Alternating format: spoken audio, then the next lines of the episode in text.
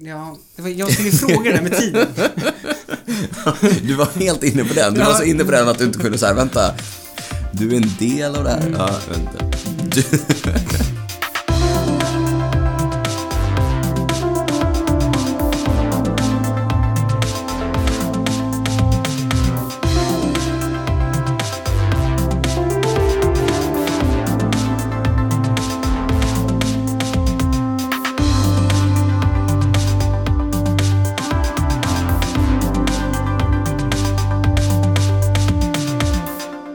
Hej och välkomna till ett nytt avsnitt av Cykelwebben-podden. Det är avsnitt nummer nio och som vanligt är det jag som heter Niklas Hasslum och, Och jag som heter Daniel Rytz och vi sitter här i Cykelwebben-podden-studion på Södermalm i Stockholm. Den här gången båda två i studion. Ja, precis, för jag är ju hemma igen efter eh, att ha varit på resande fot. Ja, i eh, några veckor på Teneriffa, Mm. eller hur? Hur var det? Jo, det var väldigt bra. Det tråkiga med det här, Ja. med att komma hem, det var ju att när jag åkte hem, då åkte hela Team Sky till Teneriffa. Superdålig timing. Ja, precis. Det var ju ganska trist. Men det positiva var ju att det verkar snöa på Teneriffa nu. så du, du lämnade ändå i god tid trots Ja. att du inte fick cykla med dina idoler Chris Froome, Geraint Thomas och så vidare. About Poles. Wout Poels. din- Gianni Moscon. Oj, oj, oj. Diego hela, Rosa. Hela gänget är där. Hela Exakt. gänget är där. Ja, ja. Eh, men du är hemma i eh, Sverige i alla fall. Det tycker jag är är roligt i alla fall. Mm, ja, och det är väldigt kul att vara hemma. En ganska stor skillnad är ju vädret. Det var ju typ 20 grader, lite mer på Teneriffa. Ja, vi har ju sett, du har ju lagt upp stories och bilder när du kör jag i försökt, kort, kort i jag bergen. försökt Ja. Mm. leverera. Men eh, här hemma är det ju inte direkt 20 grader. Nej, men solen skiner idag. Ja, men fortfarande inte 20 grader. Jag var ute och cyklade i morse. Mm. När jag åkte ut, då var det minus 8 visade termometern. Ja. Men vet du vad som hände mig idag? Nej, berätta. fruktansvärt knäckande. Jag var ute och jag körde ganska lugnt sådär, Mm. men man håller ändå hyfsat tempo. Men, tror inte jag blev omkörd i en Vad är det slagmota? du säger? Ja, ja, men jag kollade ju direkt. Det kom, det kom någon som bara swishade förbi, så då tänkte jag elcykel. Du hoppades Ja, elcykel. jag, ja precis. Mm. För det, han var rätt tyst och sådär, så jag kollade. Ingen elcykel. Omkörd alltså? Ja. Slut som artist? Slut som artist. Jag körde i och för sig med dubb. Ja. Det lät inte som han hade dubb. Nej, du intalar dig det i alla fall. Mm, jag tänkte på det i typ 20 minuter efter. Hade han dubb eller inte? men jag försökte hänga på en bit, men sen eh, vek jag av. Ja, men det, det är bra. Man ska ju inte gå över sin limit där när Nej. man är ute och kör distans. Det är viktigt. Det var typ efter 10 minuter också, jag blev svettig och kall efter. Ja, men eh, du hade ett fint distanspass annars. Mm. Du hängde inte på. Nej, jag hängde inte på. Jag hade ju en eh, viktig paddelmatch inplanerad. Mm. Det är mycket paddel på dig nu. ja, det är mycket paddel nu. Det, är- det är roligt. Men eh, idag måste jag säga att när jag såg vädret och hur solen sken och så vidare så tänkte jag att kanske inte är det bästa valet att krypa in i en eh, paddelhall och lira två timmar paddel. Det hade varit fint att köra distans med dig Niklas. En annan gång kanske. En annan Så du kommer inte starta någon paddelpodd? nej, ingen paddelpodd i, i Ingen korten konkurrerande ännu. Nej, ingen- paddelpodd. nej.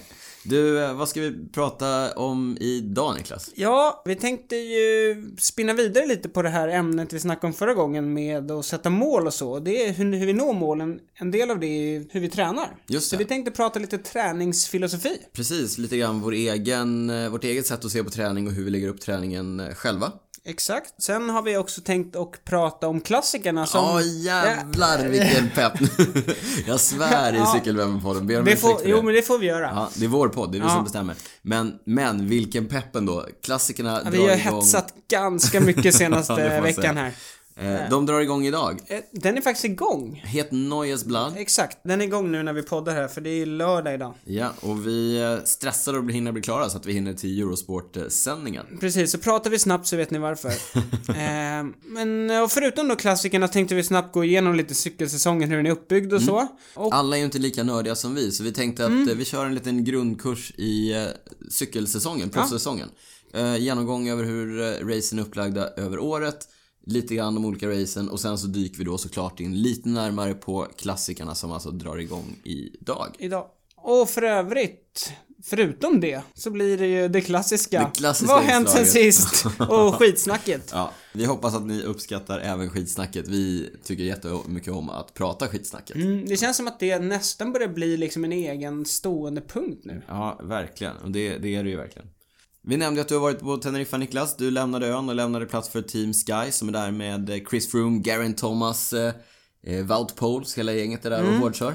Ja, precis. Alla deras liksom etapploppsstjärnor. Så det var lite trist att, att jag missade dem. Men jag mötte Lars Bom faktiskt. Så Ja. jag vinkade lite och han Holländaren. vinkade tillbaka. Eller Ja. nej, han vinkade först till mig. Åh, oh, snyggt. Han kanske tyckte att jag såg snygg ut på cykeln. Men vet du varför? Not too pro to say hello, Lars Okej. Bohm. Ja, det är bra. Det är, man, ska Ja, det gillar alltid, vi. man ska alltid hälsa på andra cyklister där Ja. ute. Spelar ingen roll är man, om man tycker att man är tuff eller inte. Hälsa på alla, Mm. det är trevligt. Ja, jag har en liten fråga här. Låt höra. Jag, som jag var inne på här så blev jag omcyklad i morse. Men på Teneriffa blev jag faktiskt inte omcyklad någon gång. Mm. Nej? Däremot cyklade jag om ganska många. Ja. Och då, ska man hälsa då eller inte? För jag Ja, brukade jag- säga hola. Mm, Hola. det, det, brukar, jag- det brukar jag göra. Eh, lyfta på handen lite grann, så här, nicka lite. Absolut. Det, det Mm. Då tycker fick man jag, ska det göra. skönaste jag fick tillbaka. Vamos amigo. Vamos amigo. Ja, då, då gillar ställde jag mig upp och tryckte på lite Ja, till. den, Ja. den gillar man. Ja. Ja. men det, alltså vi är ju ändå cyklister. Vi är inte ett jättestort gäng där ute. Eh, Jag Nej. tycker vi ska hålla Vi sams. ska hålla samman. Ja, det ska vi. Eh, så jag tycker vi håller också ett öga på Lars Bom. Vi hejar lite extra på honom nu under Din, vårklassikerna. din nya kompis. Ja. ja, det är bra. Eh, men du har också varit ute och rest. Ja, jag har också varit ute och rest. Jag var i London i veckan. Jag reser ju ganska mycket i mitt jobb som du vet Niklas. Mm, det Och- vet jag. och i veckan så tog mitt jobb mig till London. Det jag noterade när jag gick där på gatorna i London var att det är sjukt mycket folk som cyklar. Alltså vardagscyklar. Men vad är det för väder där? Lite nästan svensk vår, så 10 grader, ganska Okej, behagligt eh, uppehåll. Men eh, från det att jag klev av Heathrow Express på Paddington Station. Well bedoled. Hur som helst. Nej, men inom, inom på riktigt två minuter hade jag sett 20 stycken Bromptons, du vet såna här eh, små hopfällbara citybikes. Ja, som man typ kan ta på tåget. Exakt, som, som David Miller gillar att cykla omkring på. Det var en lite nördig referens. Okej, ja. Mm. Men, men eh, Bromptons, jättemånga sådana. Och väldigt mycket folk på racers. Mhm. Alltså som, som vardagscyklar på racers ombytta. Alltså ombytta till cykelkläder. Ja, precis. Mycket neonjackor och sådär. Inte så... Inte Det så, är wiggle liksom. Ja, nej, men lite, man kan säga så här, två läger. Mm. Väldigt mycket raffa, Ja, engelskt såklart. såklart. Och väldigt mycket neonjackor ifrån lite billigare märken. En lite rolig reflektion, jag är ju mycket i Köpenhamn, Mm. Ja. eh, också med mitt jobb. Och eh, där finns det ju en helt annan cykelkultur. Det, fin- det är ju breda cykelvägar. Det känns som alla cyklar till och från jobbet och alla har liksom lite såna här snygga citybikes. Mm. Ja. Men cyklar också i bara vardagskläder. I London var det helt annorlunda. Det var, det var racercyklar Mm. eller Bromptons och i princip alla är ombytta. Däremot ingen som helst infrastruktur kring cyklingen utan folk bara kör mitt i gatan. Vilket Okej. leder till kanske inte en jättetrevlig eh, eh, stämning i trafiken. Nej. Men eh, ändå kul att, eh, kul att så många cyklar. Mm. Men det där är lite intressant. Köpenhamn, de, det lyfts ju ofta fram liksom att det är en Som ett gott förebild och så. exempel, ja, exakt. och att många cyklar för att det är så bra infrastruktur. Precis. Men nu säger du att det är många som cyklar i London också trots att det inte är så bra infrastruktur. Mm. Olika anledningar tror jag till att folk cyklar. Mm. Okej. Jag, tror att, jag tror att i England så har ju cykel som, som sport och transportmedel Mm. har fått en jätteskjuts av de här stora framgångarna. Både i liksom proffsklungan, OS med bancykling och så vidare. Och så har det fått en, en Mm. spillover-effekt liksom. Touren startade ju också i... eh, I London för några år Ja, sedan. i England. precis. Och det var ju hur mycket folk som helst. Exakt. Du var ju ganska bra på att eh, köra lite stories därifrån. Inte på cykelwebben, Nej, men på jag din, körde på min eh, egen Instagram. Ja, på din egen Instagram. jo. ja, just det. Nej, men för att när jag gick på Oxford Street tror jag att det var, så plötsligt uppenbarade sig framför mig två stycken teambilar från Team Wiggins. Och det var ju bara ett sammanträffande, jag råkade ju bara vara där. Men det visade sig att de hade teamlaunch på Lululemons eh, butik där Okej. på, på Oxford Street. De gör ju yogakläder. Men eh, Team Wiggins var där och presen- eller Bradley var där och presenterade sitt nya stall. Han eh, sponsrar ju personligen tror jag. Eh, Okej. Ja, han satt med där i alla fall mitt i... eh, Mitt i laget. Ja, mitt i laget. Såg Satt väldigt stylish ut i han och- någon väldigt eh, stilig. kostym. Ja, visst. Men det var lite kul för att jag följer även Bradley Wiggins på Instagram. Ja. Mm. Så att när jag drog igång din story, när den slutade, då hoppade liksom Bradley Wiggins story Ja, så nästa här story var automatiskt. Wiggins, ja. Ah, Så jag trodde att du var liksom inne i launchen ja, ja, ja, och tänkte, ja. vad fan har du inte sagt något för? Ja. Men Nej, så var det inte. Nej, så var det inte. Men det, det hade ju kunnat vara om vi hade planerat lite Mm. grann. Men jag var ju som sagt där på lite annan business. Men nog om våra resor. Några Mm. andra som har varit ute och rest, det är ryska posten. Just det, alltid snygga övergångar. Reseövergången, precis. Det, det är nog lite vår grej här. Snygga övergångar. En av våra grejer. Ja, nej, Ryska Posten är ju ett eh, svenskt cykelteam Mm. som gör en liten satsning och det är ju intressant därför att den svenska Mm. cykelscenen är ju lite skakig nu kanske man kan säga när Team Treberg har lagt ner. Exakt. Man, tronen Tro- är up for tronen är- grabs. ja, precis. Och eh, det verkar som att ryska posten gör en ganska ordentlig eh, satsning. De har ju eh, värvat ganska friskt, friskt, roligt. Mm. Hannes Bergström frisk och hans lillebror Erik frisk kör ju i, i laget. Exakt. Bland annat. Eh, och eh, De har även värvat från Treberg. Exakt. Rickard Larsén, eh, den tidigare svenska mästaren, kör i år i eh, ryska posten. Mm. Andra svenska mästare som jag nyss nämnde, Hannes Bergström Frisk, han är ju svensk mästare på kortbana. Och eh, den egna produkten eh, Jakob Wik, Som är mästare i allting. han har supermånga Ja. svenska mästartitlar på eh, Bana, bana velodrom. och inte att glömma Eh, bud. bud-SM. Budcykling, exakt. Ja, så att eh, mycket spännande. De har varit i Frankrike och kört Boucle haute Vert, tror jag den heter. Snyggt Mm. uttal. Och eh, kommer absolut därifrån med heden fullkomligt i behåll. De tog en eh, tröja tror jag. Ungdomströja tror jag att eh, det, det var. Jag vet inte om de fick med den hem men jag vet att Erik Frisk körde med den eh, Okej, under ja. Mm. någon etapp i alla fall. Eh, och en eh, ganska framskjuten placering på en lagtempoetapp. En bra början Mm. och framförallt att börja tävla redan i februari. Det är ju superkul att vi har ett svenskt stall som är ute och kör internationellt. Precis, just det där. Det är en bra grej tror jag. Komma ut och tävla internationellt, det är nog viktigt. Mm. På tal om att tävla internationellt. Mm. vi, får, vi fortsätter på inslagen väg. Dem övergångar. Abu Dhabi Tour. På tal om Treberg. ja, precis. Just det, Exakt. just det. För där har den tidigare, den eh, nuvarande svenska mästaren som tidigare körde i Treberg och Exakt. nu kör i EF Education, First Drapeback Presented by Cannondale. Canada. Jag börjar lära mig det här nu. Precis, Kim Magnusson har gjort debut för, eh, Sitt nya stall. ja, i eh, Abu Dhabi Tour. Exakt. Han, Som pågår nu. mm, han har burit mästartröjan med den äran. Ja, den är lika snygg som vi såg. När vi såg de första bilderna tyckte vi den var snygg. Nu har vi sett den på i tävlingssammanhang. Mm. Mm, In action, så att säga. funkar väldigt bra. Absolut. Eh, lite rolig detalj. Kim, Kims stallkamrater kör med rosa hjälmar så att de är lätta att hitta. Mm. Kim har en vit hjälm som matchar mästartröjan. Så att han är lätt att hitta bland sina lagkamrater. Ja. Det tycker vi är toppen. Det är alltid kul att kunna följa svenskar i klungan. En annan grej med Kim, jag fortsätter med Mm. Ja, kör på. övergångarna. Ja. Jag går in på prylarna, ni har lärt er vid det här laget att det är det eh, det är min avdelning här. Men en annan grej med Kim är att stallet kör ju på Cannondale-cyklar. Och eh, vi har eh, sett bilder på att Kim kör på en ny hoj. En eh, aerohoj med Mm. skivbromsar. Det är ju inte speciellt i sig. Men att Cannondale kommer med den är ändå nytt. Okej, Och det kan man tycka är lite roligt därför att vi är, det är 2018. det är 2018. Det är 2018. I princip alla cykelmärken är inne på sin andra eller tredje generation eh, aerocyklar. Mm. Och eh, nu känner Cannondale att det är dags att ta sig in på Jaha, de har inte haft aeromarknaden. någon... Nej. Äh, Okej. Eh, det har de inte haft. Så att nu, nu släpper Cannondale en eh, Aero-racer. Mm. Eh, fortfarande bara en prototyp, går inte att köpa än. Men eh, den ser liksom ut som en modern Aero-racer och jag tror att Kim har kört på den under Abu Dhabi Tour Okej. här. Så in och kika på den. Det ryktas att den kommer heta System 6 som är ett gammalt eh, modellnamn ifrån Mm. Cannondale. Men det är ju ändå lite roligt att de igen är sist på bollen, det amerikanska cykelmärket. Jag måste understryka här att jag gillar ju verkligen Cannondale.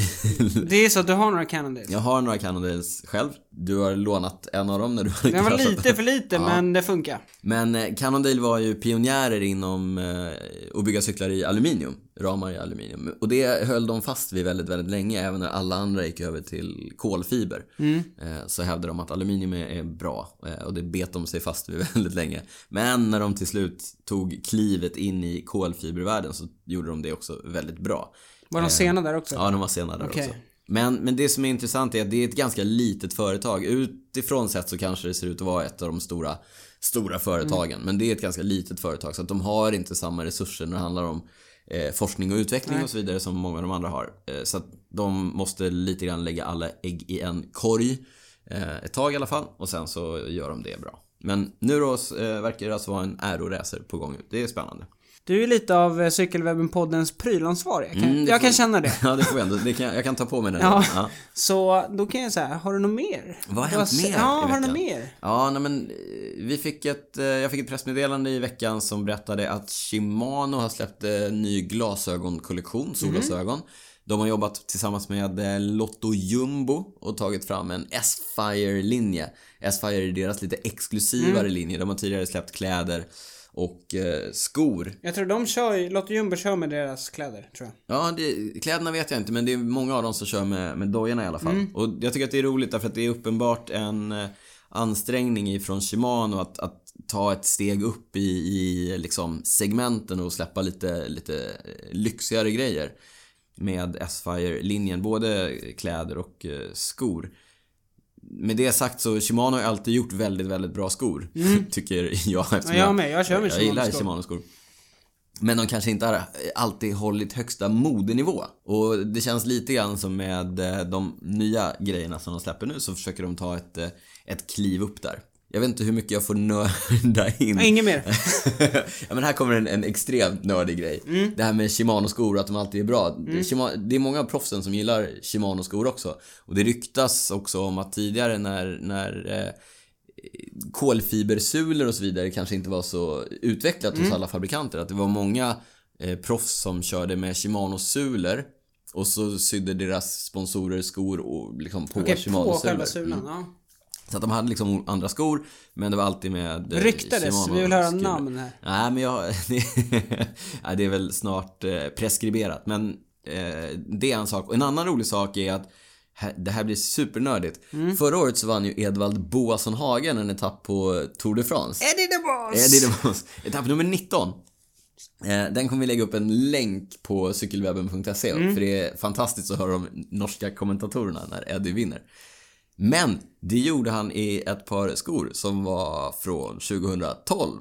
Så fem år gamla skor. Han är ändå proffs. Man kan tänka att han får eh, nya skor. Men Frågan är om skorna var nya eller om de var från Ja, 2012. om det var new old stock eller om det var gamla grejer. Oklart, det är svårt att veta. Men alltså det är en gammal Shimano-modell som, som Edvald då uppenbarligen gillar. Den finns inte längre. Nej. Eh, men han har ju antingen då ett gammalt par eller fått par, tag på ett par nya Mm. från Shimano.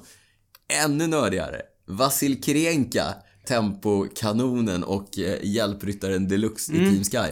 Kör med samma skor som Eddie vann Okej. den etappen på. Så att- Likadana tror jag. Likadana, nej, likadana. Ja, en supergammal Shimano-modell som både Vasil och Edvald gillar. Ja, det är roligt. Vi får se, Mm. de kanske byter till S-Fire framöver när de- om de, om de gillar dem. Men på tal om eh, norska kommentatorer. Ja. Det finns även, det är kul för de är ju väldigt roliga Mm. att lyssna på. Det, även när eh, Tor Hushovd vinner någon etapp så finns det ett fantastiskt klipp. Mm. När de Tor, I love you! ja, men det, det får vi säga. Vi, är ju- det är jätteroligt. Men vi kan väl också säga att vi är lite avundsjuka Ja. kanske på norrmännen som har den typen av cyklister att kommentera. ja, Som det, vinner touretapper på löpande band. ja, det vore nästan lite intressant att kolla när vi senast vann en eh, Tor-etapp. Det kan jag berätta för dig. Det har nämligen bara hänt en gång. Det Mm. var 1998, Magnus Bäckstedt. Det var länge sedan. Det var ganska länge sedan. Det var nästan 20 år sedan. Ja, det var ganska exakt 20 år sedan. Mm. Ja. Eh, så att... Eh, Ja. ja, vi får se. Det kanske dröjer... Eh, vi hoppas att det inte dröjer 20 år till. Nej, Mm. Vi fortsätter, jag fortsätter på prylspåret. Stoppa Mm. mig när du har fått nog Niklas. Jag har noterat att det kanadensiska klädmärket Seven Mesh har börjat dyka upp här i Sverige. Och det tycker jag är ett rätt spännande klädmärke. mm, vad är det för kläder då? Nej men det är så här gänget från, om man är in, om man gillar skidåkning och outdoors-grejer och sådär, alpinism. Så då kanske man känner till ett eh, klädmärke som heter Arcturux. De är kända för att vara ett eh, high-tech och Okej. så här ruggigt bra grejer. Och det är ett gäng därifrån som har eh, startat ett eh, cykelklädesmärke. Och då gör de funktionskläder för både landsväg och eh, mountainbike. Och det är lite, vad ska man säga, det är lite nedtonat, ändå lite racigt. Ganska mys, liksom speciella material för att vara cykling och lite annorlunda skärning och sådär. Okej. Eh, Så att jag tycker det är spännande när det dyker upp folk som har lite annan infallsvinkel Mm. än, än eh, bara de klassiska cykelklädesmärkena som har gjort cykelkläder i 800 år och Mm. aldrig gör någonting nytt. Så att det här är, jag tycker att det är nytt på ett lite spännande sätt och det är ett gäng i Åre som har bestämt sig för att ta in dem Okej. och marknadsföra i Sverige. Lite grann för att eh, de kommer från eh, British Columbia tror jag i Kanada. Ja. Och lite samma, eh, vad ska man säga, eh, väder och vind och så vidare där som vi gör här hemma. Så att eh, det borde vara kläder som eh, passar svenska förhållanden. Får vi kanske återkomma till det Vi framöver? hoppas eh, kunna återkomma kanske med lite eh, tester och sådär. Ja. Mm. Jag såg även i veckan att eh, Jenny Rissveds tar timeout från sitt eh, kontrakt, eller hon bryter kontraktet med eh, Scott SRAM Racing. För hon ska fokusera på att bli helt frisk. Precis, vi har ju pratat tidigare om eh, konflikten mellan SCF och Jennys team när det handlar om sponsorprylar. Eh, Den eh, verkar nu vara löst, Ja, det... så det är precis, bra. ja. Men eh, Jenny gick alltså ut i veckan och eh, berättade att hon tar en ordentlig timeout för att fokusera på att bli frisk. Jag tycker att det är grymt att hon går ut och öppet pratar om eh, psykisk ohälsa för att på något sätt ta bort det stigmat som finns eh, förknippat med det. Mm. Det är, tycker jag är superstarkt av Jenny att göra. Vi önskar henne såklart ett snabbt tillfrisknande och hoppas att hon kommer tillbaka till tävlingsbanorna. Om det är det hon vill. Mm. Därför att som vi alltid säger, det är vik- hälsan först. hälsan först. Absolut viktigast. Men jag tror också att det är bra för att en av anledningarna till att de bryter kontraktet verkar ju vara att liksom, hon vill inte ha någon som helst press utifrån. Nej, men och känna precis. att hon liksom måste ha något att försöka komma tillbaka till och så. Så att vi hoppas verkligen att det här är rätt väg att gå. Ja, och teamet har ju hälsat att eh, dörren står alltid Ja. öppen om hon... eh, Fint. Det, är- det är snyggt. Så att eh, igen, vi, vi hoppas att Jenny kryar på sig och mår bättre och vi skulle bli glada om hon dyker tillbaka. Om hon bestämmer sig för att göra något annat, lika bra det. hälsan, går, hälsan går först. Jenny Rissveds vann eh, OS-guld 2016. Ja. Och apropå OS-guld så blev eh, du lite starstruck här i veckan. Ja! Berätta! Mm. Ja men precis. Eh, Det blir en lite lång historia men vi kommer till starstruckigheten och OS-guldet. Ja. ja, häng med nu. Okej. Ja. I veckan så släppte Skoda Cycling Team sin laguppställning för 2018. Men du måste berätta vad Skåda Cycling Team är. Absolut. Ja, men så här, Skoda Cycling Team, Skoda är ju huvudsponsor av Vätternrundan och de sponsrar ju cykling väldigt mycket i stort. Mm. Tour de och, France, eh, eh, Vueltan, också, exakt. precis. Och eh, som en del av sin sponsring av Vätternrundan så har de ju ett eget team Mm. med eh, ett lite speciellt upplägg. Berätta. Mm. Det är ju så att man har 15 ambassadörer som väl får betecknas som rutinerade eh, gamla rävar i cykelsammanhang. Är det möjligtvis så att du är en av dem? jag är en av de 15. Ja, så att jag är ambassadör för Skoda Cycling Team. Och sen så är det då 15 platser som är öppna för vem som helst att ansöka till och, och få vara med. Och upplägget är då att de här 15 eh, ambassadörerna tillsammans med de 15 rekryterna Tillsammans då så ska vi genomföra Vätternrundan på ett så bra och snabbt och snyggt sätt som möjligt. vad, vad, alltså nu snackar vi snabbt. Eh, under åtta timmar är, Under åtta är timmar. Mm. det utsatta målet. Ja. Så nej, men tanken är ju då att 15 rutinerade cyklister hjälper 15 eh, kanske inte lika rutinerade cyklister att uppnå ett, eh, ett fantastiskt Mm. Okej. Mm. mål, eh, Vätternrundan under åtta timmar. Men OS-guldet. Ja, och då i, i veckan så släpptes då vilka de här 15 eh, rekryterna som har Okej, blivit ja. antagna. Och det är då 2100 ansökningar tror jag eh, som har kommit in Det är rätt om mycket att, alltså. Mm. att få fylla de här 15 platserna. Och nu då den här eh, Mm. starstrucknessen. En av de 15 platserna är nämligen Thomas Gustafsson, den gamla skrinnaren. Nej! Ja. Jag visste i och för sig, nu låter jag jätteförvånad, men jag visste det här. Ja. Nej men eh, Thomas Gustafsson då med inte mindre än eh, tre OS-guld och ett silver i bagaget ifrån eh, Sarajevo och eh, Calgary. Det är Mm. väl 1984 och 1988 om jag inte minns fel. Det var ett tag sedan. Men, Det var ett eh, tag sedan. Ja, men superhäftigt. Han är ju såklart en, en hjälte och det ska bli jätteroligt att få hjälpa honom att, att ta sig runt Vättern på ett eh, så bra sätt som möjligt.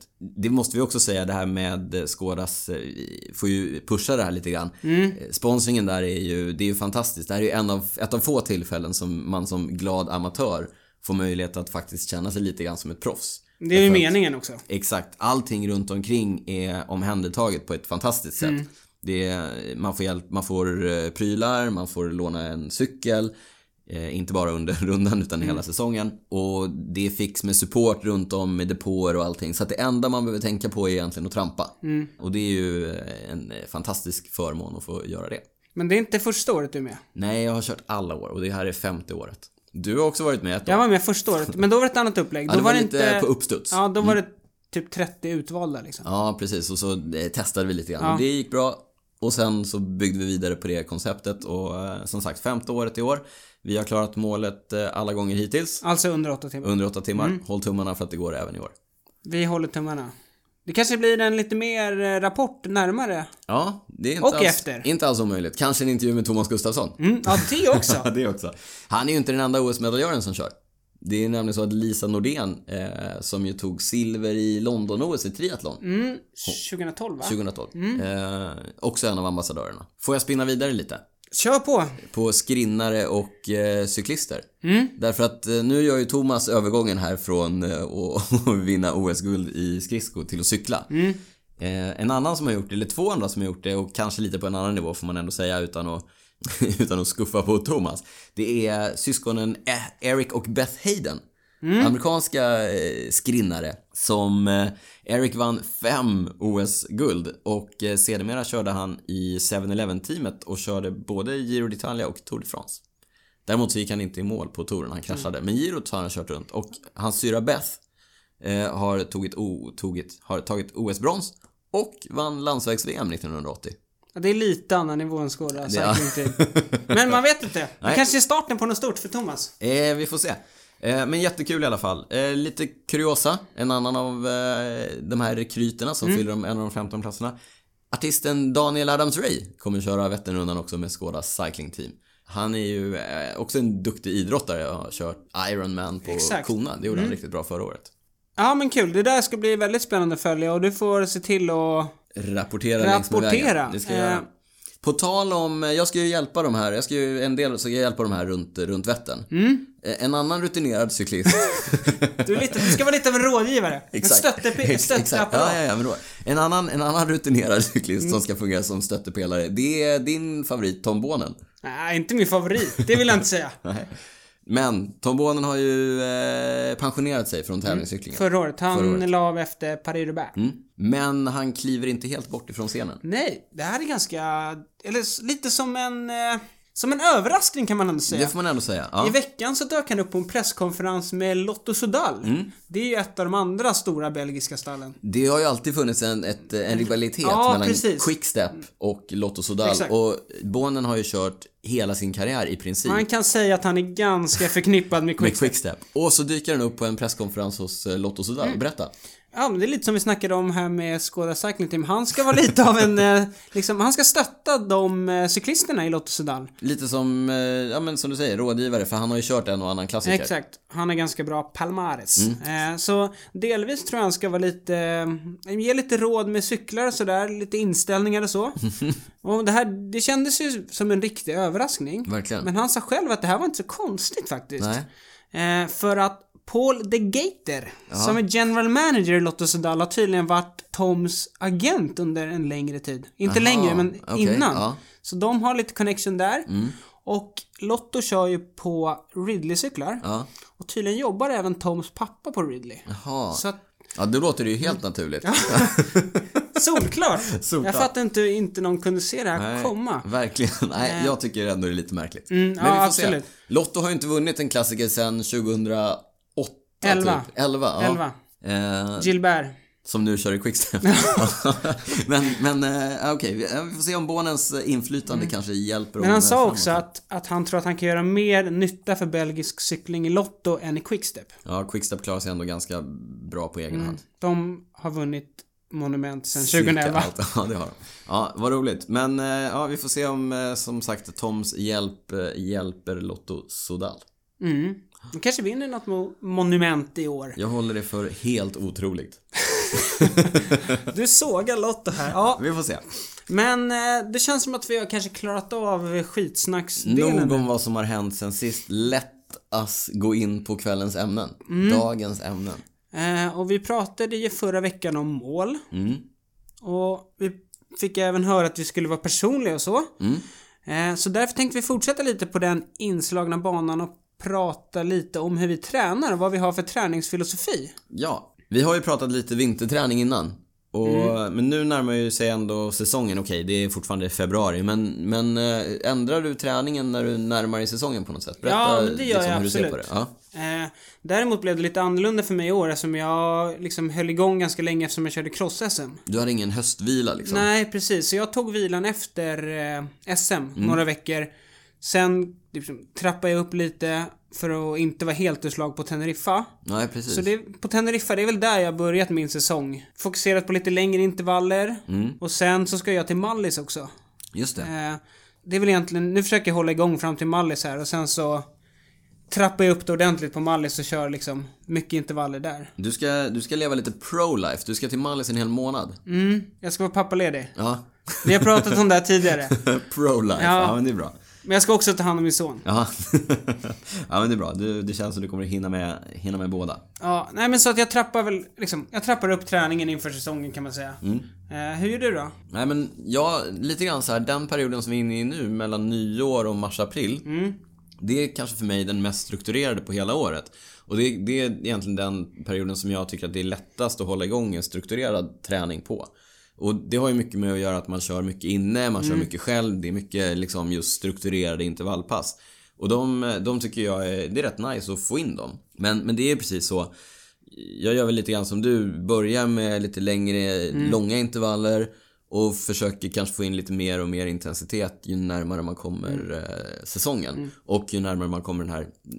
Jag har ju ofta en träningsresa planerad mars-april Ja. någonstans, så även i år. Och där tycker jag ju om att vara i rätt bra slag när man eh, åker iväg. Dels för att det är kul att vara i form när man reser och eh, cyklar i den typen av terräng. Det är faktiskt jättetråkigt att vara i dålig form när man kör i berg. Ja men precis, det är egentligen den andra anledningen. Därför att för, att för att få ut så mycket som möjligt av ett sånt träningsläger så jag känner i alla fall att jag måste vara i ganska Mm. bra form. Därför att om jag behöver släpa mig över varenda liten Nej, precis. kulle då, då är det ju bara jobbigt att vara ute och köra 4-5 timmar i den typen av terräng. Så att, Exakt. eh, ja men lite grann så. Jag, jag kör eh, rätt strukturerat nu. Men har du något program då eller? Nej, jag följer ju inget program. Eller jag har ju någon form av upplägg där jag eh, kanske tittar vecka för vecka. Jag har ju haft program tidigare men det passar inte mig riktigt att ha så långa program. Jag blir lite, jag vet inte, stressad av det. Eh, tycker att det är bättre att titta på lite grann hur livet i övrigt ser ut och försöka lägga upp träningen runt det. Eh, Det gäller ju båda oss. Alltså just det här med att man, f- träningen kommer kanske inte alltid först. Nej men så är det ju. Vi, vi har ju båda två har ju eh, andra jobb än att bara cykla. Eh, och som jag sa tidigare, jag reser ju mycket så att eh, för mig så handlar det mycket om att planera träningen runt eh, jobb och liv i övrigt. Mm. Som nu i veckan så var jag ju som sagt i, i London i två Mm. dagar. Då visste jag att det var två dagar som jag inte kunde träna på. Och då såg jag ju till att köra liksom ganska många dagar i sträck och ganska hårt innan det. Så att jag kunde ta två vilodagar, Mm. vilodagen utan är att, det, bli, va? Okej, utan att ja. behöva bli stressad. Mm. Så att jag reste på tisdagen och på måndagen körde jag ett riktigt mastodontpass. Fyra gånger 20 minuter. Fyra gånger 20 minuter. det är väldigt eh, mycket för att vara mig på en Mm. eh, inomhuscykel. Men eh, som sagt, jag tycker det är, det är en- skönt att köra strukturerat på vintern. Mm. Eh, därför att sen när man kommer ut på sommaren så, så blir det ju lite mer High Chaparral Mm. av det. I och för sig, alltså jag tycker att det är ganska svårt. Eller i och för sig, nu har ju Swift kommit. Då kanske det är enklare att bara sätta sig och köra lite. Mm. Sådär. Men tidigare när inte Swift fanns, då var det ju ganska svårt upplevde jag att bara sätta sig och Nej, det är inte ha helt någon hopplöst. plan. Verkligen, helt hopplöst. Alltså då blir det ju att man har, man Mm, det är ju har enda något sättet- slags pass att Ja, köra. men det är ju enda sättet att ta sig igenom ett, ett eh, inomhuspass på något sätt och ha en För tidig det är ju plan. fruktansvärt tråkigt. Ja.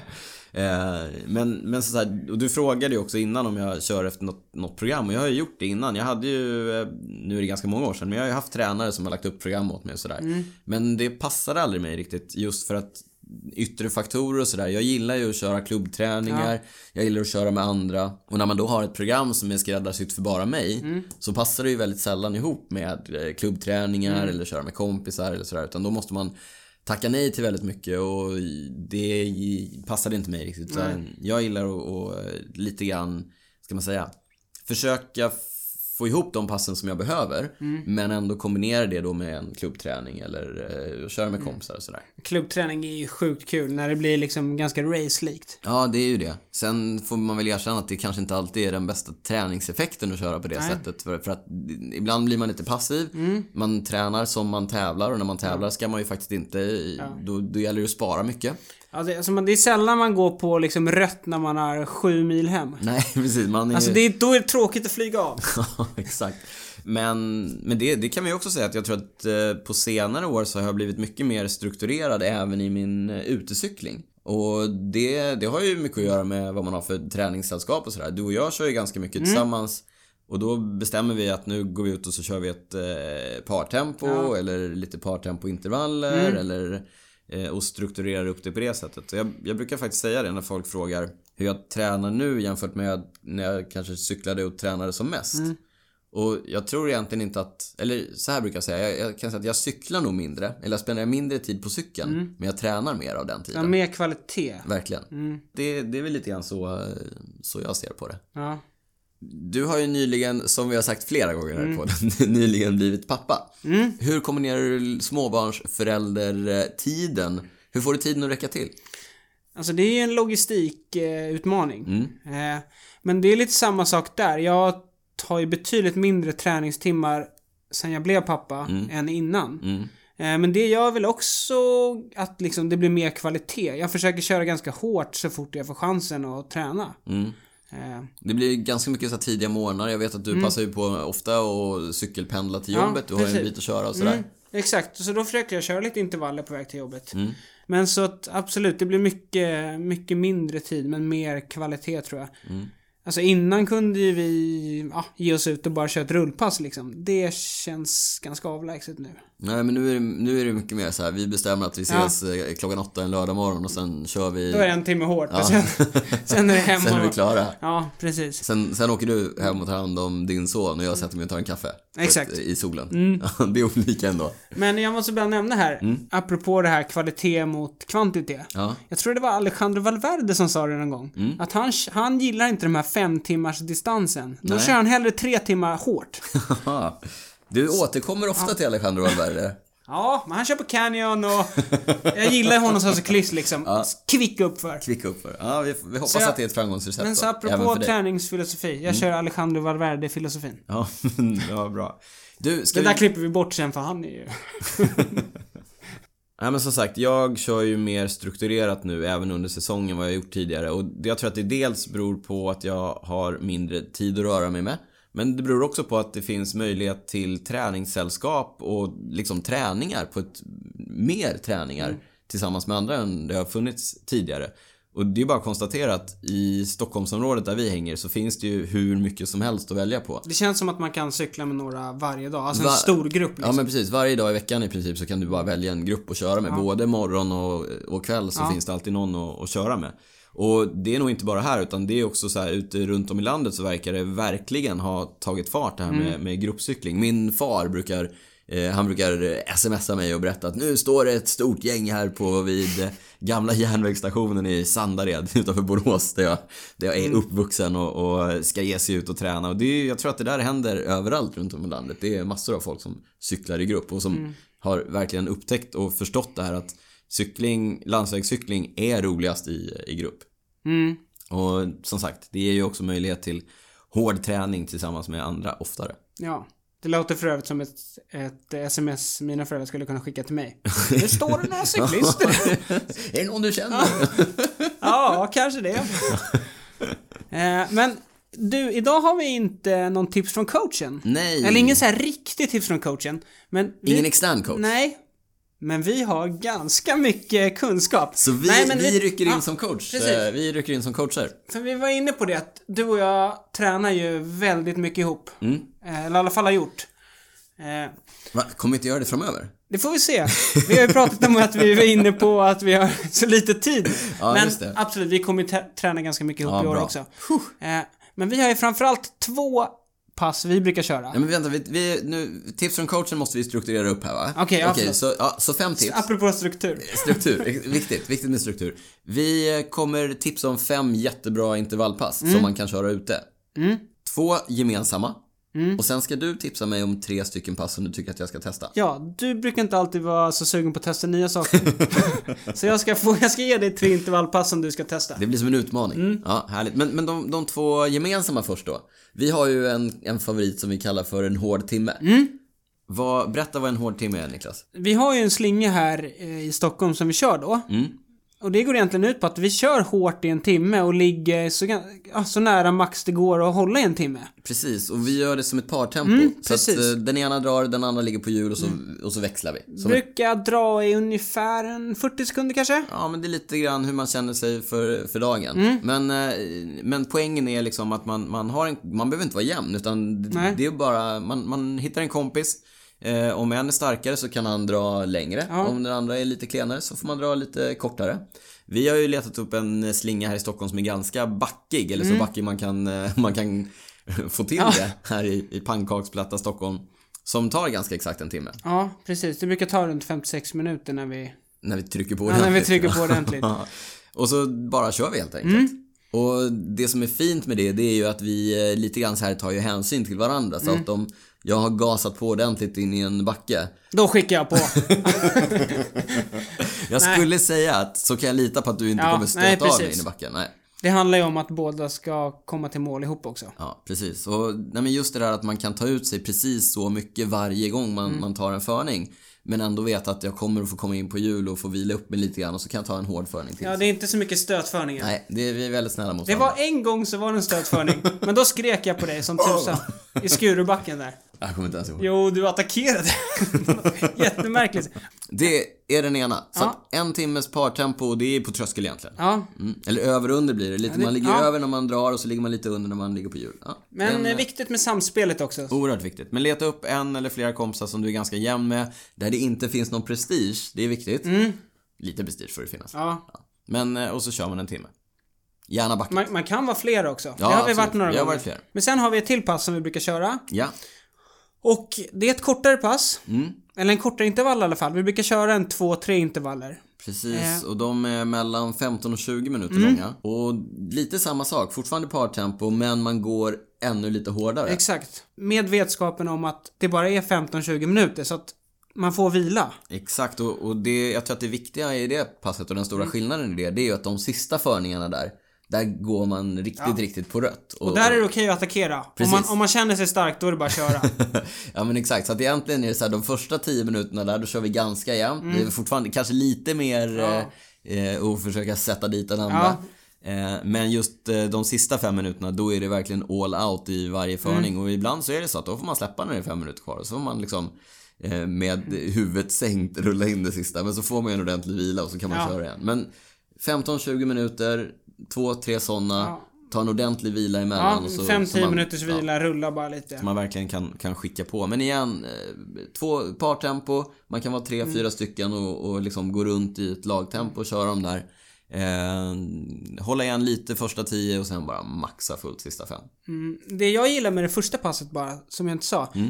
Ofta blir ju intervallpass ganska korta, så det, jag gillar det här med vår hårda timme, att den Mm. är lite längre. Att man får liksom Man hinner hög bli, puls ganska länge. Mm. ganska länge, man hinner bli rejält eh, mosig i benen där. Verkligen. Det har ju hänt att man efter 30 minuter tittar på klockan och tänker att en halvtimme till av det här, inte en chans. Nej, hur fan ska jag orka det här? Men man krigar sig, man, sitter, man, Ja, ja, ja. man får vila. Då får man ta en lite längre, en lite kortare förning och kanske en lite längre stint på, på jul helt enkelt. Exakt. Mm. Sen är man tillbaka. Men sen så sa vi också här att jag skulle ge dig tre pass. Ja, det ser jag mycket fram emot. Berätta Mm. för mig vilka tre pass du tycker att jag ska testa. Pass nummer ett. Pass nummer ett, ofta kör ju vi 4x4. Det är ett, ett återkommande inslag hos, i båda våra liksom, träningsprogram. Ja. Men då har jag en liten twist på det där. Något som jag kallar mina i- attackintervaller. Alright, ja. Så då kör jag först 30 sekunder som en liksom, riktig attack. Mm. Då, då går det liksom... Stå upp, maxa. Ja. Ja. Mm. Sen blir det tre minuter typ tröskel. Mm. Och sen avslutar det med 10 sekunders spurt. Alright. Så att, eh, ja men det blir ju lite grann som en Det är eh, ungefär attack. som en fyra. Eh, Mm, i men då, tid. Ja, men just det här att också du går över på, på när du kör fyror, Mm. i alla fall jag, då liksom, man vill inte, man vill inte spränga sig liksom. Nej. Men här blir det lite mer det att det verkligen är spräng dig från början och sen bara håll ut. Det är lite mer tävlingslikt. Mm. Okej, så 30 sekunder attack, tre minuter hålla eh, Runt tröskel. runt tröskel, lite över Mm. ja, kanske. om lite det, är- över. Ja, ganska Det mycket beror på över om vad det det är. är, tre ja. minuters. Ja. Och sen spurt sista tio. Exakt. Japp, det var pass nummer ett. Ja, och sen har jag ett över och underpass. Ja. Då kör jag, det är en 10 minuters intervall. Mm. Eh, då kör jag liksom fyra minuter under, strax under tröskel. Ja. En minut över. Attack. Mm. I- Kanske inte liksom tokattack, men ändå väl över tröskel. Ja. Tillbaka fyra minuter under och sen avsluta med en minut över igen. Mm. Så sammanlagt 10 minuter, vila fem minuter efter passet och så kör du fyra set. Så fyra stycken sådana. Mm. Ja, och det är igen, båda de här två låter ju väldigt eh, tävlingslika. Du bäddar in dig i klungan, det händer någonting, du måste köra hårt i en minut, bäddar in dig i klungan. Ja, jag- Mm. Jag ser det, men jag ska, ja, jag ska testa. Låter det okej hittills? Mm. Ja, det är helt okej hittills. Låt höra det sista. Och det eh, är ett eh, man kallar det pyramidintervaller. Mm. Och det finns olika pyramidintervaller. Det finns liksom längre intervaller och kortare så här. Men jag gillar 1, 2, 3, 4, 5, 4, 3, 2, 1. Längd pratar vi nu, Nu minuter. pratar vi minuter här. Ja. Så du kör en minut Ja, och sen vilar du alltid halva intervallen du har kört. Så har du kört en minut, och så vilar jag 30 sekunder. ja. sen kommer två minuter, vila en minut. Tre, en och en halv. Och det jag gillar med det här, det är dels att man blir supertrött. Mm. Ja. Men det blir ganska många olika typer av, eh, liksom du tar ut det på olika sätt. När du tränar en olika minut, system i kroppen. ja precis. En minut, det är ju liksom stenhård attack. Samtidigt som femman, det är ju mer tröskel liksom. Mm. Så- ja, det är ju, fem är ju också en bra bit över tröskel om man ska Ja, vara... precis. Och Och, sen, inte jättelång vila heller. det jag gillar med den här typen av, eh, av intervaller, Mm. det är ju att de blir kortare på slutet. Ja, precis. När du varit på toppen Ja, så exakt. blir Då vet blir du att bara nu är jag på enklare. väg hem. Ja, Ja. Ja. men eh, stort tack. Attackintervall, eh, eh, 3 minuter 40 sekunder. Eh, över och under, Mm. 10 minuter och sen pyramid.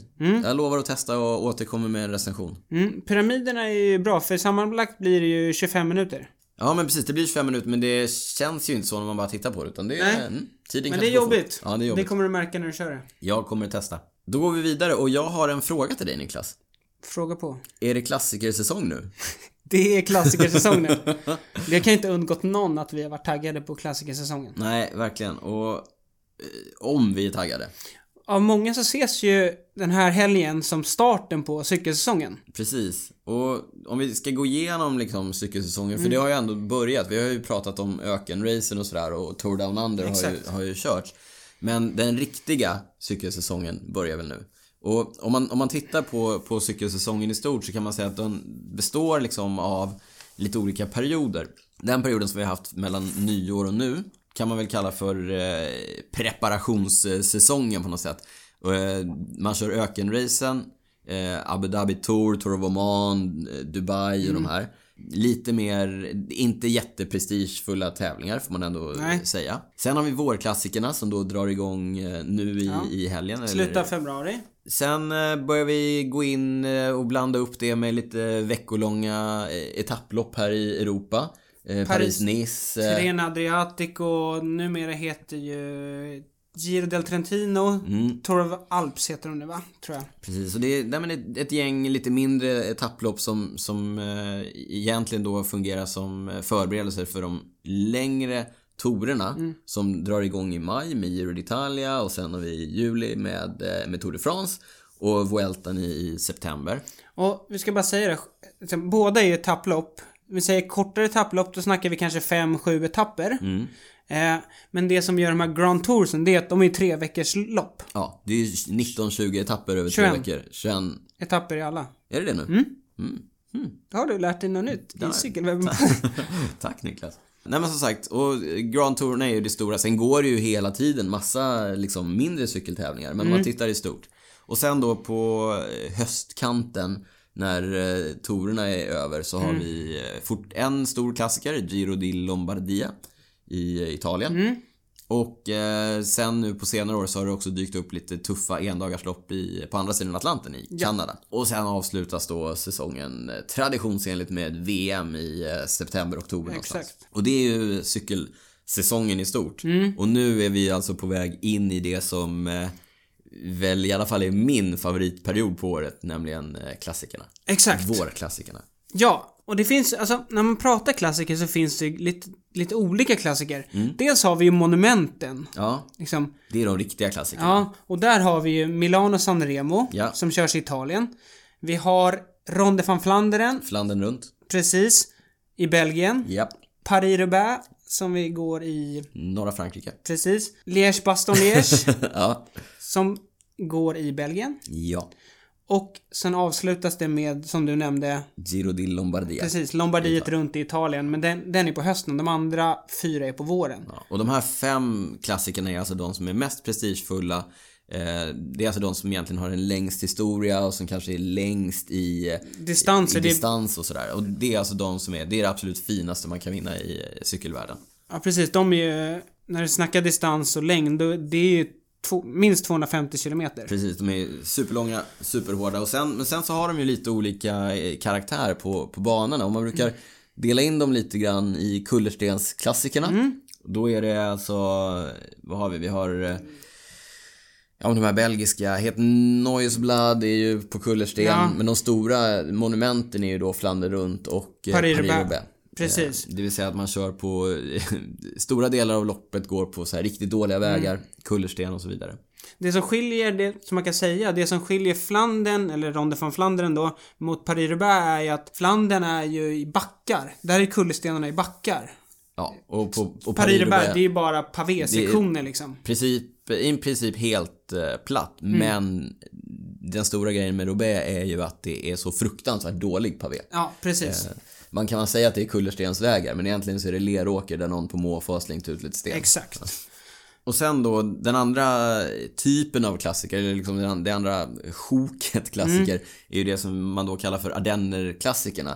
Och de går ju på, fortfarande, det är släta vägar så det är egentligen bara asfalt. Men det är smalt och det är svängigt och framförallt backigt, ordentligt backigt. Ardennerna är ju, jag vet inte om man kan säga bergskedja, Jo, men det det är är, en bergskedja. Mm. Ja, i Belgien. Så där är det extremt liksom, Belgien och Holland. ja.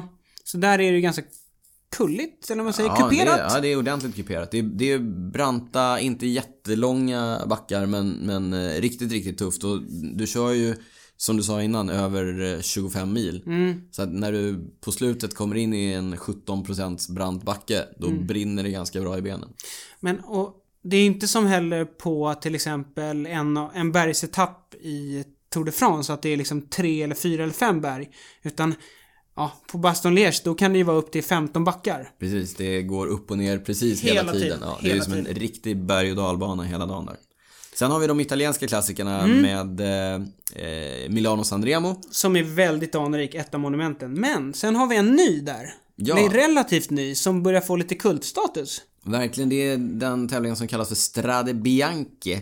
Som alltså är en tävling som till stor del går på grusvägar. Eh, De vita vägarna då. Mm. Ja, precis. I eh, Siena. Ja, Eller målgången, Toscana. ja, målgången är sena och den har redan nu då som du sa börjat bli eh, klassisk. Det är ju en rejält brant klättring upp till det stora torget i Siena. Mm. Och det brukar vara en tre, fyra cyklister som gör upp om det där i, eh, i Mm. klättringen. Eh, väldigt spännande tävling att följa. Och s- Och den har ju faktiskt lockat väldigt, väldigt bra cyklister de senaste åren och många fina namn har vunnit i den. här, Så att den börjar få riktigt hög status. Eh, Det är roligt att se att eh, någonting som är ganska nytt kan få hög status i en så traditionstyngd sport Alltså, Ja, som eh, verkligen. Så, för cykelsport. så är det verkligen. Ja. När vi pratar historia, det är bara att titta på Flandern och Roubaix. Det är ju, alltså, när de körs, det är hur stort som helst. Mm. Eh, Jag har ju varit i, jag har ju varit i Belgien och eh, sett Flandern på plats. Jag har varit i, i Frankrike och sett Paris-Roubaix på plats. Det är tokigt. Det är helt sjukt. Det är så mycket folk överallt att det är, man blir ju, man blir tokig. Men det är superhäftigt att, att se. Och, eh, nej men som sagt, det här är den typen av cyklister som vinner klassiker. Det är ju en typ av cyklister som jag tycker väldigt mycket om. Det är ju attackvilliga cyklister. Det är inte de här eh, eh, riktiga bergsjättarna. De, Nej. de har ju inte mycket att hämta här. Förutom på några av eh, Ardenner-klassikerna. Men det är lite intressant att du tar upp det där. För att cykelsporten är ganska komplex där. Mm.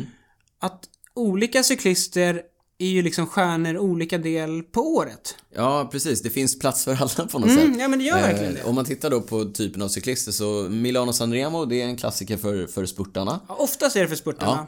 Eh, och sen har vi eh, Paris-Roubaix och Flandern runt. Mer eh, liksom kraftfulla cyklister som är s- åkstarka och duktiga på, på plattåkning. Och, men också, vad sa vi, eh, Lombardiet runt och eh, eh, kanske framförallt Liège Baston Liège och Amstel Gold Race, de här. Eh, där är ju faktiskt etappcyklister, etapploppscyklister kan ju hävda sig ganska bra där, just eftersom det är så, eh, så tuff terräng. Exakt. Så att eh, alla har någonting att hämta i, i klassikerna. Inte alla, men eh, De flesta kan ändå de flesta liksom... Mm. kan ändå göra någonting. Eh, nej men så att det, det är fantastiska tävlingar att följa och just det här att eh, Touren, det tar tre veckor, det kan ibland bli lite, lite tråkigt eller eh, väldigt så här strukturerat. Men om man tittar på en endagsklassiker så händer ju Allting händer här och nu. exakt. Det, är- det är en eh, härlig känsla tycker jag. Och en, en stor skillnad endagsklassikerna mot eh, torerna, Mm. det är ju att i torerna så väntar ofta de stora favoriterna till liksom sista kilometrarna innan de börjar röra på sig. Ja. Så är det ju inte på klassikerna. Framförallt inte på Flandern eller på Liège-Baston-Liège eller Paris-Roubaix. Nej, det känns ju som det händer saker hela tiden och det är ju extremt oförutsägbart. Därför att om man tittar på de senaste åren, ibland så blir det en spurt. Mm. Ibland så görs det upp, eh, ja, men som du säger, de sista 10-15 kilometerna med Mm. riktiga fyrverkerier. Men det händer ju också att de stora favoriterna attackerar med 5-6 mil ut. Kolla på Flandern förra året när Philippe Gilbert, Gilbert, attackerade ja, med absolut. sex mil kvar Ja. och gick solo. Nej, så att det, det är super, superspännande. Eh, Men i år då för eh, våra lyssnare, vad, vad ser du mest fram emot i, eh, under klassikersäsongen i år? Eh, ja, men alltså, det känns ju fel att inte nämna Flandern och Paris-Roubaix för de är ju så... Allt byggs ju upp inför de här. Så att de är ju alltid roliga att se och det, det blir alltid sjukt spännande. Men sen, som vi var inne på, Strade Bianchi är en ganska ny tävling som börjar få lite kultstatus och jag tycker den är fruktansvärt kul att kolla på. Mm. Det är också väldigt kul när det är dåligt väder. Då blir Eftersom det är ler. grus, det blir liksom ganska lerigt och sådär. Så att, Ja, det är fantastiska bilder eh, när det är risigt väder där. Och sen gillar ju jag, jag gillar ju när det är mycket backar och sådär så att Liège Baston Liège är ju lite av en favorittävling för mig. Men sen har jag en liten pärla och det är en semiklassiker. Nu har vi inte varit inne på semiklassiker. Eh, men det kan man säga att det är också en endagsklassiker men kanske lite kortare och inte lika mycket historia. Nej, men precis. Eh, kanske inte lika bra startfält heller. Men det finns en som går innan Ardennerklassikerna som heter Brabantse Pil. Ja. En liten, lite mindre tävling men fruktansvärt tuff som jag gillar. Vad, har du några som du verkligen ser fram emot? Ja men det är ju ofta så här, det är klart som du säger, Paris roubaix Flandern runt, det är, ju- det är de stora, det är det häftiga. Men med det sagt så tycker jag ju att de här lite mindre tävlingarna, så här E3 Harelbäcke, eh, Het Neuesblad, de är ju öppnare. Det, är- det är lite, eftersom det är lite mindre prestige i dem och lite mindre viktigt för de stora stjärnorna och, och sopa hem dem där. Så blir det inte riktigt lika låst åkning kan man säga. Det är inte lika kontrollerat av de stora stallen utan eh, fler, fler åkare får lite mer utrymme. Mm. Det finns inte lika mycket att förlora liksom. Alltså, Nej, exakt. Och s- med det är inte sagt att de stora inte vinner. Men eh, körningen är lite annorlunda. Det, det är mer High Chaparral och det gillar jag. Mm. Men har du, om du skulle säga någon tävling som lyssnarna inte får missa? Om du bortser från de stora monumenten. Nej. Nej, jag vet. Alltså, i- alla. Se allt. Ja, Se allt. Och Eurosport sänder ju vitt och brett. Så att eh, håll koll på Eurosport så kommer ni få eh, eh, massa härlig cykelåkning serverad eh, för er. Eurosport sänder ju alla klassiker. Ja, eh, grymt Eurosport. Det gillar vi. Det blir ju också ofta så på, under klassikersäsongen att, att någon eller några få cyklister visar sig vara super, super starka. Och då blir det ju liksom dynamiken kring det blir ju att så här, någon visar sig stark de första racen och sen får han eller hon bära favoritskapet resten av eh, klassikersäsongen. Och förra året så eh, var ju det extremt tydligt. Ja, precis. Gre- på här sidan så, Greg van Avermaet vann ju i stort sett allt på kullerstensklassikerna. Så han blir ju mannen att slå i år. Ja. Eh, På damsidan så vann ju Anna van der Breggen alla tre Ardenner-klassiker. De går ju inom loppet av en vecka. Mm. Det är väl söndag, onsdag, söndag tror jag. Man kan säga att hon hade toppat formen hyggligt. Precis, så att spännande att se hur det går där för Anna van der Breggen. Hon kan försvara alla. Ja. Extremt tufft att göra det. Men alltså, klassikerna är ju så sjukt uppskrivna så det finns ju så mycket dokumenterat kring det här. Mm. De är ju klassiker av en anledning och det är att de har funnits väldigt Det länge. finns massa, massa historia. Ja, verkligen. Och jag tänkte tipsa om eh, tre grejer som man kan kika på om man liksom vill förkovra sig lite grann i klassikernas historia. Och då har jag- Tips från... tips från mig. Ja. Eh, och då har jag liksom valt tre grejer från tre helt olika tidsperioder. Och det är eh, först en makalös klassiker, nämligen A Sunday in Hell. Det är en dokumentär ska sägas. Det är en dokumentärfilm gjord av den danska regissören Jörgen Lett när han följde eh, Paris Roubaix 1977. Eh, Det är ett tag sedan. Den är alltså 41 år, 41 år gammal. Eh, Vi får följa legender som Raymond Polidor. Som vi har nämnt tidigare. Ja, han är ju Mathieu van der Poels eh, morfar. Precis. Jätteroligt. Eh, Francesco Moser, eh, italienaren Freddy Mertens, inte italienaren Eh, Freddy Mertens, Freddy, Francesco Moser var italienare.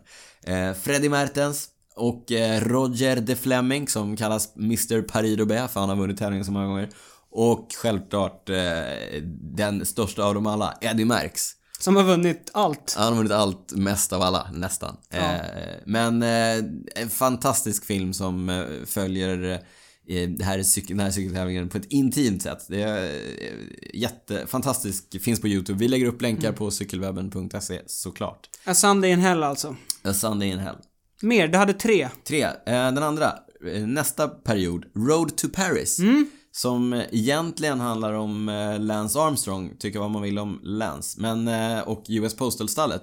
Men i den dokumentären, som, som följer dem liksom under våren fram till, till eh, touren, så finns det ett segment om eh, klassikerna. Med Mm. Okej, ja. ett, ett skönt eh, klipp från när eh, George Hincapie försöker vinna Paris-Roubaix och det kan det vara 2002, 2001, någonstans 2001, 2002? Men det är 2000-talet i alla fall. Tidigt 2000-tal, eh, George Hincapie försöker vinna Paris-Roubaix. Spoiler alert, det gör han inte. Eh, Du sa det för snabbt efter. Jaha, okej. han går upp mot... Eh, är det Mbappé-stallet fortfarande då? Nej, Är det när han är själv mot tre då, va? Ja, själv mot tre. Mm. Eh, Servais Knaven vinner. På tal om Servais Knaven, här kommer... Åh, vad snyggt! Ja, här kommer tredje tipset nämligen. 2015, det vill säga modern tid. Het Neues Blad, när Ian Stannard på egen hand tar sig an tre quickstep-åkare, Tom Bonen, Nicky Terpstra och Stein van den Berg. Det här är ju ett av våra absoluta YouTube-favoritklipp. Vi har tittat på det här YouTube-klippet två miljarder gånger. Vi satt och kollade på det igår när vi skrev manuset också. Men grejen är så här. Ian Stanner kör för Team Sky. Ja. Han har kommit i loss, han har kommit loss i en utbrytning. Det är väl typ 20 km kvar eller något. Med tre quickstep-cyklister. Mm. Ja. Och det ska ju vara omöjligt för honom att vinna. Ja, och om jag nu, förlåt, nu blir det insnöning på hög nivå här. Mm. Om vi knyter an till det här Road to Paris-klippet. Det kan vi göra. Mm. I det klippet så hamnar ju George Hincapie nämligen ensam mot tre Domo farmfritt cyklister. Varav en är Servais Knaven som sedermera vinner. Ja. Ehm, och då intervjuar de en, en eh, eh, lagkamrat till George Hincapie som säger typ så här: Three against one, you lose every time, it's professional cycling, every time you lose. Och mycket riktigt så förlorar ju George där. Men vi kan väl bara säga så här innan du går vidare. Mm. För alla som inte har liksom superkoll på taktik inom cykling. Varför är det omöjligt att vinna om man är liksom en mot tre? Jo men det är ju så här att i, i cykling är ju lagkörningen extremt viktig och det blir aldrig tydligare när man är ensam i en, i en liten grupp på det sättet och man har övertag, numerärt övertag. Därför att det, om vi bara tar ett exempel, en eh, lagkamrat kan ju stöta och då har ju de två andra lagkompisarna, de behöver ju bara sitta på hjul. Det är mycket lättare att sit, ligga Exakt. bakom någon än den andra. Så då när, när den första lagkamraten eventuellt blir inhämtad så får eh, nummer två attackera och så vidare. Så att den här ensamma får ju hela tiden jaga ensam och då, det blir tufft. Och då säger då eh, “Three against one, you lose every time”. Ja. När Ian Stannard då har hamnat i det här eh, underläget mot Quickstep-killarna så sitter hans eh, eh, Sportdirektör. sportdirektör i bilen bakom. Och vem är sportdirektören? Servax Servais Knav! Som av en händelse. som, som vann i det här 3 mot 1 läget mot eh, George Hincapie. Och eh, då när han blir i bilen intervjuad av eh, Renat. Det här är ju så bra för belgarna, de har ju sån... Det är ju har såna ju- fantastiska produktioner. De har ju någon som sitter med på en mick. motorcykel. Precis, som åker runt och intervjuar. Och intervjuar Servais Knaven som sitter som sportdirektör och bara eh, Servais, tre mot en, känns den situationen igen? Det är så nördigt. Ja, hur som helst. Eh, kolla på det klippet, vi lägger upp länken. Jag tittar på det i princip varje gång jag kör ett pass på rullarna. Ja. Det är så mycket motivation. Jag tror att eh, vi, det är dags att runda av kvällens pass med den här sjuka insnöningen på Servais Knaven, Ian Stannard och eh, så vidare. Men eh, det är också, jag tycker att det är lite skönt för att det är ganska många som skriver att så här, var inte rädda för att vara nördiga. för vi, vi, vi är många som är nördiga som lyssnar. Så Ja, om- idag, om vi tog det för, liksom, för långt, säg till. berätta det för Ja. oss. Idag tog vi nördnivån ett snäpp till med Ja. gamla shimano dojor Servais Knaven, Ja. tre mot en, Road to Paris och så vidare. Eh, vi ber om ursäkt om det blev för nördigt, men vi hoppas att ni har överseende. Ja, nu måste vi faktiskt Runda av. runda av för vi vill ju också kolla på Vi måste ju Het Noise springa Club. iväg och kolla på, precis, eh, avslutningen på Het Noise Blood. Det ser ut som att eh, attackeras för fullt. Vi har en liten eh, video på i bakgrunden här. Men som sagt, stort tack för att ni eh, lyssnade. Eh, när ni inte lyssnar så vet ni att ni hittar oss alltid på Instagram och Twitter, att cykelwebben. Vi finns såklart på Facebook där vi håller er uppdaterade. Och eh, vi, Cykelwebben.se. såklart cykelwebben.se. E. Vi lägger upp länkar till allting vi har pratat om. Eh, maila oss gärna på info at cykelwebben.se. Och där kan vi säga, är det någon som vill sponsra podden? Hör av er. Hör av er på cykelwebben.se eller någon, ja, någon annanstans. annan kanal. Ja, Våra alla olika kanaler. Vi finns överallt. Men hörni, eh, vi tackar för det nördigaste avsnittet av eh, Cykelwebben-podden hittills. Mm. Och- För det är det nog. Det tror vi att det är. Mm. Och nu rusar vi iväg och kollar på upplösningen av eh, Het Noiseblad. Ja, och innan vi avslutar Mm. så ska jag bara säga en sak. Och det är att snart drar Velo Games igång med vårklassikerna. In och följ oss på Velo Games Sverige på Facebook. Ja, och precis. var med och, och, var med och- racea virtuellt. Exakt. Men vi rullar ingen. Ja, för nu attackerar Stibi! Stenex Stibar Stenex Stibar, attackerar och vi före detta. säger tack för idag.